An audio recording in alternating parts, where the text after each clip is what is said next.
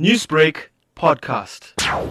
My collaborator Zara Julius and I, we our families are both from Durban. We didn't grow up here, but we were really interested in the experiences of our families under the Group Areas Act and their experiences with forced removal. And because we didn't grow up here, we just didn't have a lot of stories. There weren't a lot of like images in close proximity to us, and so it really started as a personal project, just being very interested in the experiences of our families, what had they gone through, how was it for them to be forcibly removed, how did that impact their personal lives. So all of that really that that sparked the exhibition.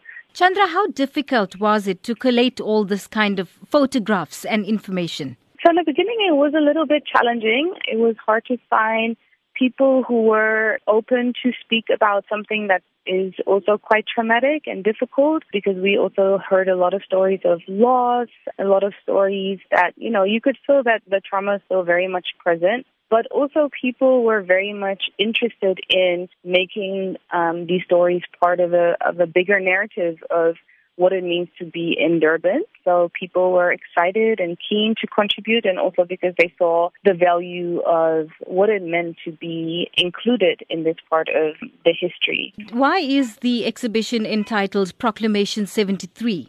So that's a really good question. So in 1951, uh, there was a proclamation titled Proclamation 73 that basically classified Indian people as a further subdivision of colored people. And so when we found out that that was something that had happened during this time, we also realized that these arbitrary racial divisions um, were really important to um, look at closer.